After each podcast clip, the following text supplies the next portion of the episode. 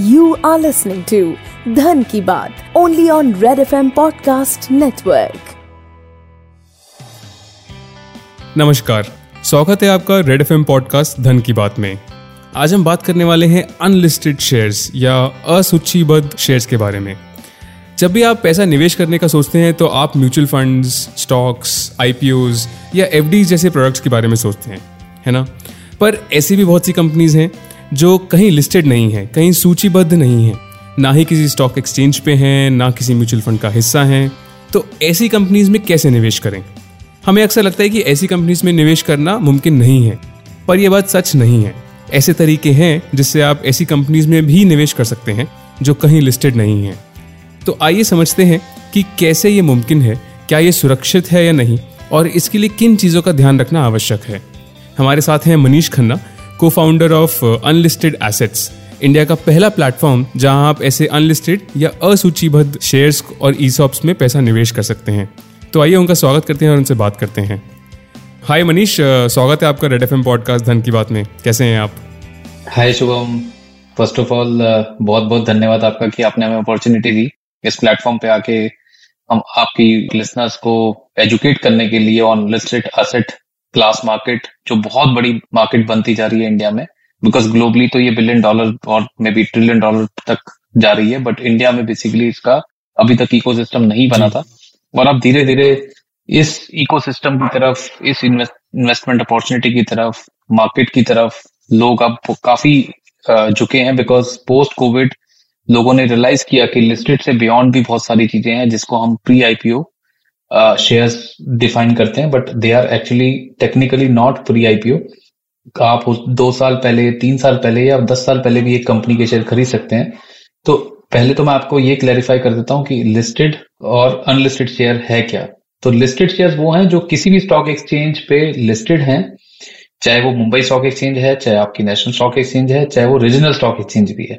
There are three category जिसमें हम बात करें तो तीन कैटेगरीज हैं इसकी। जिसको हम अपनी इन्वेस्टर एजुकेशन के लिए यूज़ करते हैं एक स्टार्टअप कंपनीज़ दूसरी ग्रोथ कंपनीज़ तीसरी मेच्योर्ड कंपनीज़ इन कंपनियों को आप कह सकते हैं कि ये कंपनियाँ उन एंटायर बास्केट कह सकते हैं उसमें आती हैं जिसमें कोई इन्वेस्टर एक्चुअली इन्वेस्ट कर सकता है।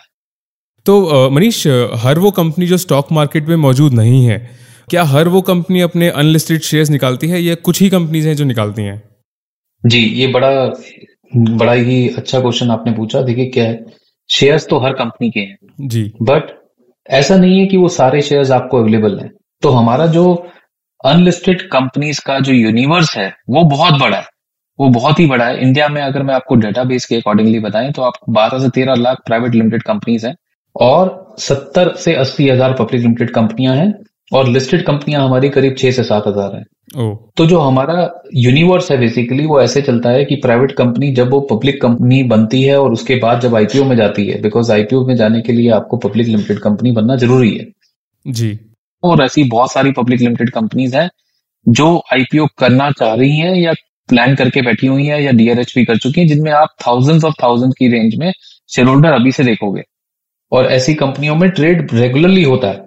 और ये कंपनियाँ वो नहीं है जो आप जिन्हों जिनके आपने नाम ना सुना हो जिनके नाम आपने कंज्यूमर फ़ील्ड में या एक डी टू सी स्पेस में रोज रूटीन के उसमें अपने दिनचर्या में सुने होंगे जी, जी. और ऐसे ही नाम बेसिकली कंज्यूमर जैसे रिलायंस जियो है आज वो भी एक अनलिस्टेड कंपनी है चाहे वो रिलायंस ग्रुप का पार्ट है बट जब वो डिमर्जर होगा तो रिलायंस जियो के शेयर भी आपको लिस्ट होते दिखेंगे। Okay. ऐसे ही रिलायंस रिटेल के शेयर आज भी ट्रेड होते हैं मार्केट में। Okay. चाहे वो एक इतनी बड़ी कंपनी बन चुकी है अभी तक उसका आईपीओ नहीं आया जी जी। या पब्लिक लिस्टिंग नहीं हुई है बट सभी को पता है कि ये एक अनलिस्टेड मार्केट बहुत बड़ी मार्केट है। एनएससी आपने देखा ही है कि एक बहुत ऐसा स्टॉक है जिसमें सबसे ज़्यादा ट्रेडिंग भी होती है। इंस्टीट्यूशन का भी इंटरेस्ट रहता है फॉरेन पार्टिसिपेशन भी रहता है। और ऐसे ही काउंटर्स में इन्वेस्टर के इंटरेस्ट भी रहते हैं जहाँ इंस्टीट्यूशन पार्टिसिपेशन बहुत अच्छे लेवल का रहता है। तो मनीष कैसे पता चलेगा कि ये कंपनीज़ जो अनलिस्टेड शेयर्स अपने ऑफ़र कर रही हैं जो इन्वेस्टर्स या निवेशक हैं वो इनमें इन्वेस्ट कर सकते हैं? इन कंपनीज़ के बारे में हमें कहाँ से पता लगेगा? और इन कंपनीज़ का एनालिसिस या सटीक आकलन कैसे किया जाए?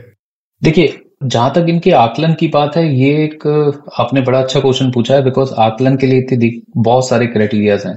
बिल्कुल बिल्कुल। हम ऐसी कंपनियों को जहाँ गवर्नेंस के इश्यू नहीं है प्रॉफिटेबिलिटी है, जहाँ पे सजेस्ट करते हैं कि जहाँ पे आपको डी टू सी ब्रांड दिखता है या आपको रीजनेबल वैल्यूएशन दिखते हैं, उन काउंटर्स में आप इन्वेस्ट कीजिए और जहाँ आपको दिखता है कि इंस्टीट्यूशन ने एक एक्स प्राइस पे पैसा लगाया है और आपको हो सकता है चीज़ एक्स माइनस फाइव परसेंट या टेन परसेंट पे हो सकता है मिल रही हो या उसके आसपास मिल रही हो उस प्राइस पे तो आप उस प्राइस को भी देखिए। और आप ये भी देखिए कि कोई इंस्टीट्यूशन किसी काउंटर में कब पैसा लगा रहा है क्या वैल्यूएशन पे और क्यों लगा रहा है। Okay okay. क्योंकि आपको ये सारी चीज़ें ऐसा नहीं है कि आपको नहीं मिलती। जब आप गूगल करते हो आप किसी हमारी वेबसाइट पे भी आप जाते हो तो हमने भी मनी कंट्रोल का एक एक टैब बना दिया है ताकि यूज़र का एम्पावरमेंट बहुत ज़रूरी है। तो मनीष ऐसे शेयर्स में निवेश करने के लिए कौन सी आवश्यक शर्तें हैं? क्या प्री रिक्विजिट्स हैं जिनका होना महत्वपूर्ण है? जैसे डीमैट अकाउंट हुआ या न्यूनतम निवेश की कोई राशि है मिनिमम इन्वेस्टमेंट क्लॉज है कोई, या फलाना फलाना, ऐसे कोई क्लॉज है जिनका होना बहुत ज़रूरी है किसी भी निवेशक के लिए। तो उनके बारे में थोड़ा सा बताइए प्लीज़ जी, बिल्कुल। काफ़ी हद तक बेसिकली सिस्टम बन चुके हैं कि आपका अगर डीमेट अकाउंट है वैलिड एंड आपको पता है कि आप ये प्लेटफॉर्म से बाइंग कर रहे हैं और ट्रस्टेड प्लेटफॉर्म है तो आपको कुछ नहीं करना है। आपको बेसिकली सिर्फ़ स्टॉक सिलेक्शन करना है। आप बॉटम फिचिंग कीजिए।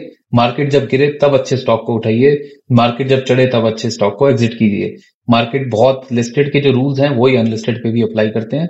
और कहीं ना कहीं अनलिस्टेड की मार्केट लिस्टेड को ही फॉलो करती है। आप ये मानिए कि अगर लिस्टेड okay. पीक में जा रहा है अगर मार्केट नए हाईस को टच कर रही है तो अनलिस्टेड मार्केट भी पीछे नहीं रहेगी। Okay okay, okay. अच्छे स्टॉक हमेशा आउट परफॉर्म करेंगे। चाहे वो अपने लिस्टेड पीयर से करें चाहे वो अपने अनलिस्टेड पीयर से करें। बट कहीं ना कहीं कहीं ना कहीं आप देखेंगे कि सारे ही स्टॉक जो अच्छा परफॉर्म करने, जिनका अपना फाइनेंशियल परफॉर्मेंस अच्छा रहा है, उनका प्राइस परफॉर्मेंस भी, चाहे वो छह महीने में आए, चाहे बारह महीने में आए they will outperform okay okay. बहुत बढ़िया इन्फॉर्मेशन अगेन मेरे ख्याल से काफ़ी अच्छे से आपने डिटेल में हमें समझाया कि अगर एक डीमैट अकाउंट है तो प्लेटफॉर्म के माध्यम से टेक्नोलॉजी के माध्यम से आप आसानी से ये शेयर्स खरीद सकते हैं। आपको सिर्फ़ सही डिसीज़न सही निर्णय लेना है कि कौन सा शेयर आपको खरीदना है। बिल्कुल। आपका एक active demat account and active bank account होना चाहिए। बाकी थोड़ा यूज़ आपको टेक्नोलॉजी का आना चाहिए। तो मनीष मानिए कि मैंने अब ये सब डिसाइड कर लिया खरीद लिया कुछ समय हो गया है जब मैंने शेयर को अपने पास रखे हुए भी। तो इसको मैं बेच भी उसी प्लेटफॉर्म पे सकता हूँ या इसका इसके पीछे कोई कोई रूल है कोई लॉ है कि कम से कम इतने समय बाद ही बेच सकता हूँ? मिनिमम इन्वेस्टमेंट पीरियड है या न्यूनतम समय सीमा है निवेश की? ऐसा कोई क्लॉज है क्या इसमें? नहीं इसमें न्यूनतम सीमा ऐसा कुछ नहीं है। आप एक दिन के लिए शेयर खरीदिए एक घंटे के लिए शेयर खरीदिए चाहे आप दस साल के लिए okay. शेयर खरीदिए। आपके लिए सिर्फ़ एक ही रेस्ट्रिक्शन है, जब ये कंपनी लिस्टिंग में जाती है लिस्टिंग के बाद आपको छह महीने का रेस्ट्रिक्शन है आज के नॉर्म से। अगर आप किसी मेन बोर्ड की कंपनी जो एनएससी के मेन बोर्ड पे लिस्ट हो रही है, उसमें छह महीने की रेस्ट्रिक्शन है। अगर ये स्मॉल स्मॉल कैप इंडेक्स जो बेसिकली एनएससी का इमर्ज करके है, अगर उस पर लिस्ट करती है या बीएससी के स्मॉल कैप इंडेक्स पे लिस्ट करती है तो वहाँ पे आप बेसिकली एसएमई प्लेटफॉर्म पे अगर लिस्ट करेगी तो वहाँ पे आपका बारह महीने का लॉक इन है। Okay, अच्छा। वो लॉक इन इसलिए रखा गया है क्योंकि आपने कंपनी के लिस्ट होने से पहले तो ये सभी जितने भी कैप टेबल पे शेयर होल्डर हैं वो आपके लिए नहीं सभी के लिए सेम रूल बना हुआ है। जो इंस्टीट्यूशन है उनका लॉक इन अलग है प्रमोटर का लॉक इन अलग है तो लॉक इन सबके लिए। अच्छा ओके। और जो आपने पूछा कि कितने इन्वेस्टमेंट होराइजन के लिए रखना चाहिए देखिए ये आपका अपना पेरोगेटिव है। बिल्कुल। तो मनीष क्या ये इन्वेस्टमेंट्स जो हैं, ये जो निवेश हमने किया है पैसा अनलिस्टेड शेयर्स में, क्या आप इसे रिस्की बोलेंगे या आप बोलेंगे कि नहीं, ये कहीं बीच में है सेफ़ और रिस्की के, कैसे कैसे कहेंगे आप? और साथ ही साथ अगर आप ये भी बता पाएँ कि पिछले कुछ सालों में इन शेयर्स के कैसे रिटर्न्स रहे हैं? ऑब्वियसली आप आगे का नहीं बता सकते कि आगे क्या होगा, लेकिन अगर हम पीछे डेटा की बात करें कि पीछे कैसा रहा है समय कैसे रिटर्न्स रहे हैं साल दर साल या महीने दर महीने तो उस बारे में अगर हम बताएँ तो आई थिंक हमारे लिसनर्स के लिए काफ़ी हेल्पफुल होगा। जी। देखिए, जहाँ तक सेफ्टी का प्रश्न है, मैं आपको ये कहूँगा कि बड़ा अच्छा प्रश्न है बिकॉज़ सबसे पहले इन्वेस्टर जो है यही सोचता है कि मेरा पैसा सेफ़ है या बिल्कुल ही अनसिक्योर्ड है। तो आप अगर इक्विटी में इन्वेस्टमेंट कर रहे हैं तो देखिए रिस्क तो है।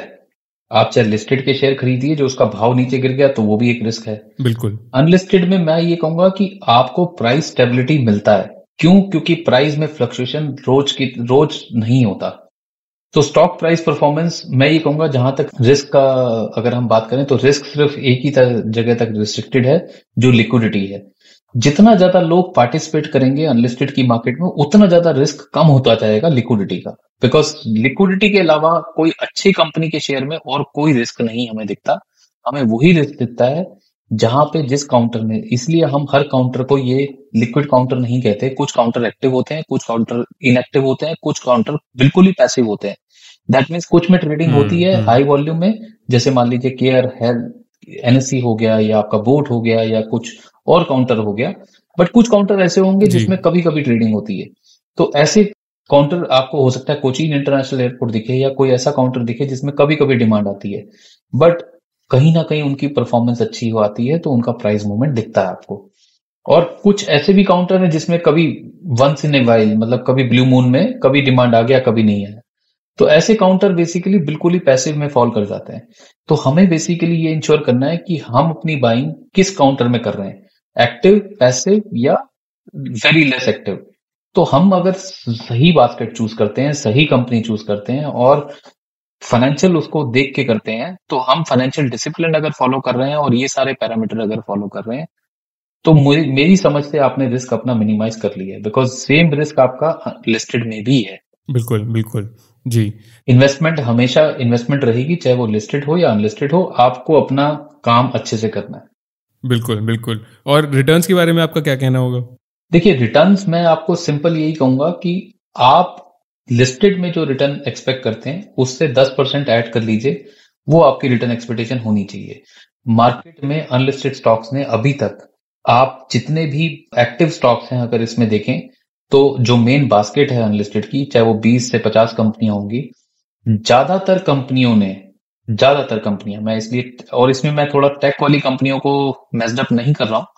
तो ज़्यादातर कंपनियाँ जो पिछले पाँच साल में आई थी अनलिस्टेड मार्केट में, उन्होंने प्राइस अप्रिसिएशन अच्छा खासा दिया है और डेल्टा 100 परसेंट दिया है वर्सेस देयर लिस्टेड पीएस और उसका रीजन भी यही रहा है, कई कंपनियाँ काफ़ी अच्छी हाई ग्रोथ में रही हैं, कई कंपनियों ने मार्केट शेयर अपना बढ़ाया है और कई कंपनियों ने अच्छे मार्केट शेयर के साथ अच्छी प्रॉफिटेबिलिटी दिखाई है।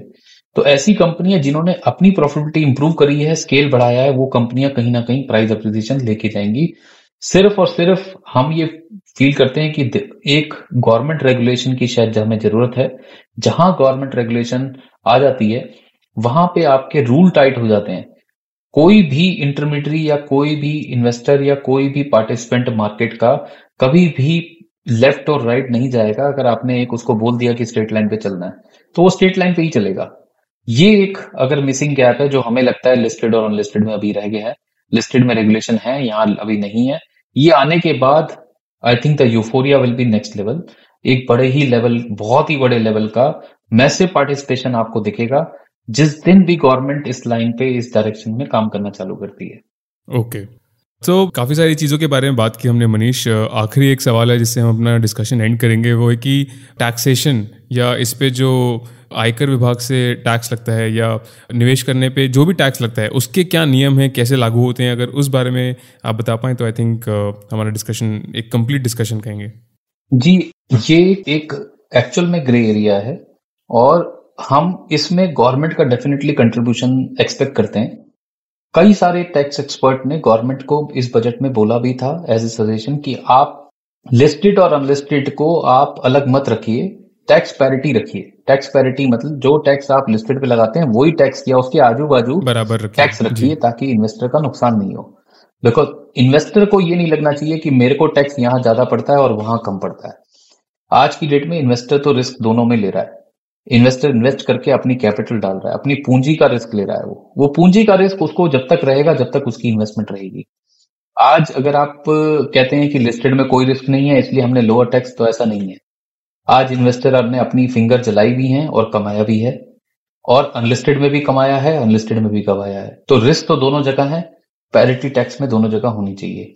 अगर मैं वैसे बात करूँ तो आप की नॉलेज के लिए जस्ट बता देते हैं लिसनर की नॉलेज के लिए टैक्स रेट डेफिनेटली यहाँ ज़्यादा है। इसीलिए लोग टैक्स एक्सपर्ट हमेशा से पुश अच्छा। करते आए हैं कि इसको रेट को आप पैरिटी करिए सेम रेट पे लेके आइए जो 10 परसेंट पंद्रह परसेंट शॉर्ट टर्म और लॉन्ग टर्म पे है उसको आप सेम यहाँ कीजिए। यहाँ पे आपने हमारी टैक्स की जो इनकम है उसके अकॉर्डिंगली किया हुआ है और वो काफ़ी हाई ब्रैकेट में क्योंकि इंडिविजुअल जब अपने पर्सनल उससे लगाता है इन्वेस्टमेंट करता है तो जितना उसका टैक्स ब्रैकेट है उसमें वो फॉल कर जाता है। ऑल कैपिंग लगने के बाद भी 28 percent effectively 27 28 percent effectively tax पड़ जाता है जो नहीं पड़ना चाहिए। हमें लगता है कि कहीं ना कहीं इसको और शॉर्ट टर्म में तो उसकी अपनी ही जो इफ़ेक्टिव टैक्स रेट है उस पर उसको टैक्स देना होता है।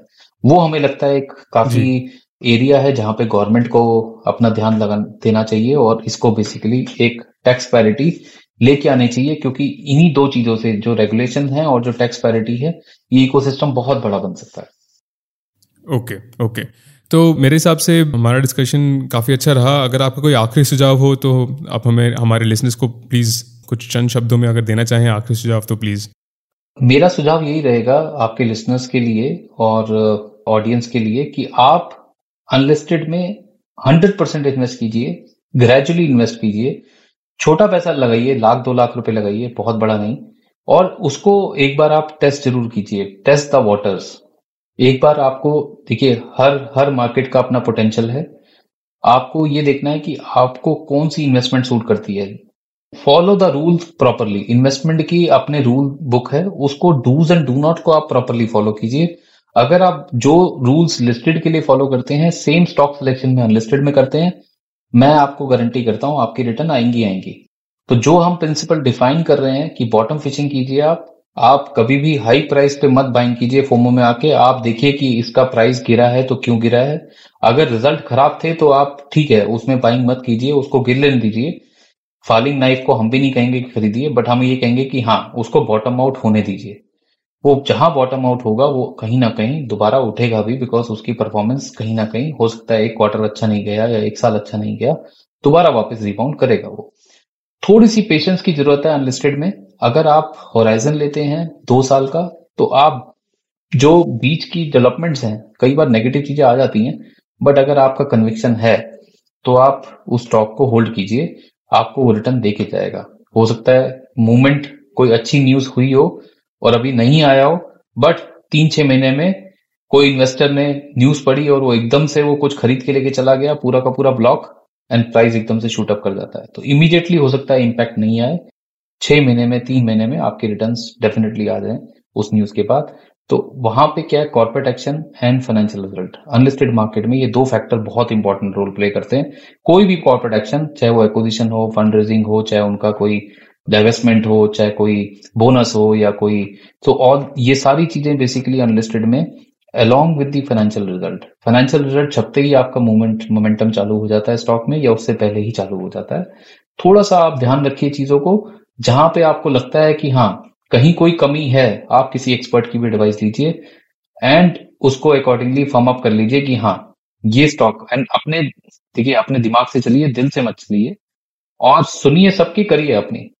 ये इन्वेस्टमेंट के रूल्स अगर आप फॉलो करते हैं माई पर्सनल एडवाइजेस आप अगर ऐसा करते हैं रूल फॉलो करते हैं तो आपको पैसा बनेगा ही बनेगा।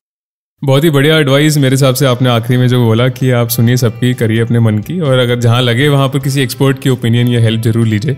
और ये सब सोच के एक नया एवेन्यू एक नया प्लेटफॉर्म एक नया तरीका हमने अपने लिसनर्स के लिए आज डिस्कस किया है। अनलिस्टेड या असूचीबद्ध शेयर्स जो कहीं लिस्टेड ही नहीं है, किसी प्लेटफॉर्म पर नहीं है, किसी स्टॉक एक्सचेंज पर नहीं है, उनमें भी आप पैसा डाल के निवेश कर सकते हैं और रिटर्न्स कमा सकते हैं। Thank you so much Manish हमसे बात करने के लिए और अपनी बढ़िया और डिटेल्ड इन्फॉर्मेशन हमें देने के लिए। बहुत बहुत धन्यवाद आपका। धन्यवाद शुभम एंड धन्यवाद आपके सभी ऑडियंस का भी। थैंक यू और सभी लिसनर्स के लिए हम ऐसे एपिसोड्स लाते रहेंगे। अगर आपको कोई और सवाल है इस टॉपिक पे तो आप हमें लिख भेजिए हम आपका ज़रूर देंगे। और इसको और थोड़ा सा जानिए और पढ़िए इस बारे में और इसमें निवेश ज़रूर कीजिए। तब तक के लिए this is Shubham. You are listening धन की बात only on Red F M podcast network